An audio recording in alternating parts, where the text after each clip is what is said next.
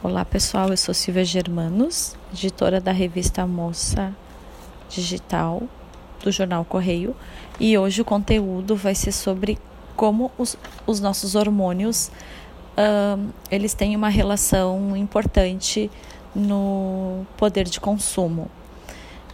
Como a gente sabe, a acetilcolina é um neurotransmissor que é responsável pela necessidade de experiências adaptativas, né? E é ela que ajuda a gente a entender uh, o quão importante é a nossa sobrevivência. Então, a, as capacidades de adaptação. Já a dopamina é um neurotransmissor que nos dá aquela sensação de prazer em processos emocionais, como a motivação, e até mesmo em processos de inteligência e raciocínio lógico, como a cognição. O hormônio endorfina é aquele que, quando liberado, ele dá aquela sensação de alívio.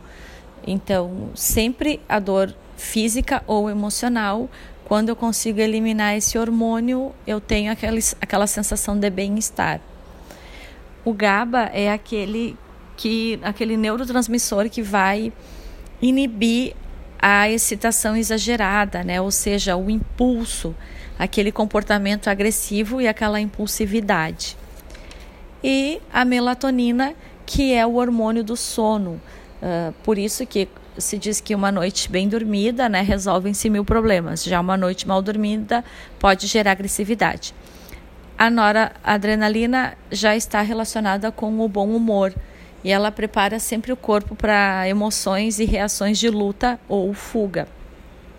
A serotonina está relacionada com a sensação também de felicidade, né? a euforia, e é importante no controle da dor.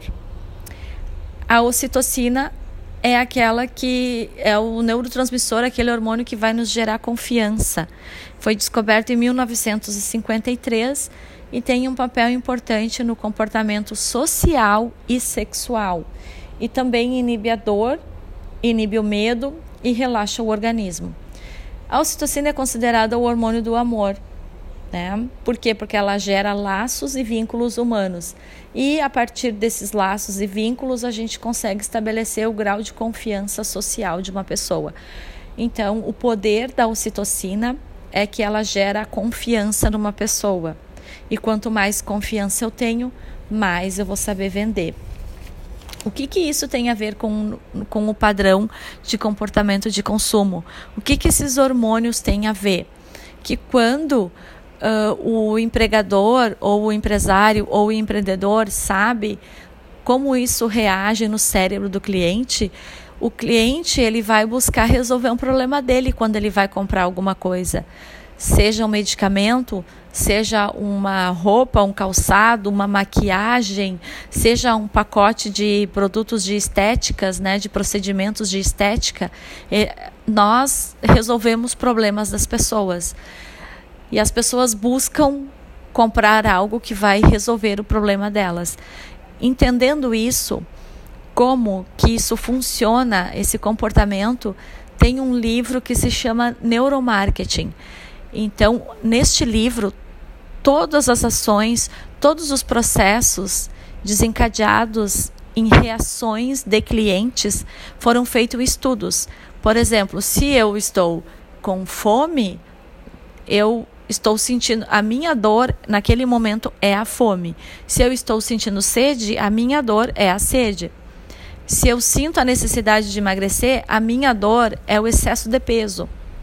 Então, a partir disso, é importante a gente conhecer esses neurotransmissores, esses hormônios e como eles são refletidos no nosso comportamento para a gente conseguir vender mais, ter vendas de sucesso e inclusive isso também nas redes sociais.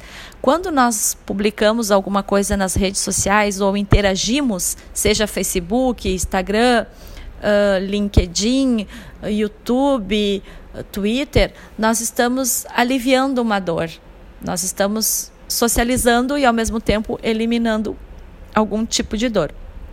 Então, gente, era hoje o conteúdo da moça revista digital do jornal O Correio Digital. Eu sou Silvia Germanos e nos vemos no próximo episódio. aqui no podcast Moça. Um grande abraço e boa semana a todos.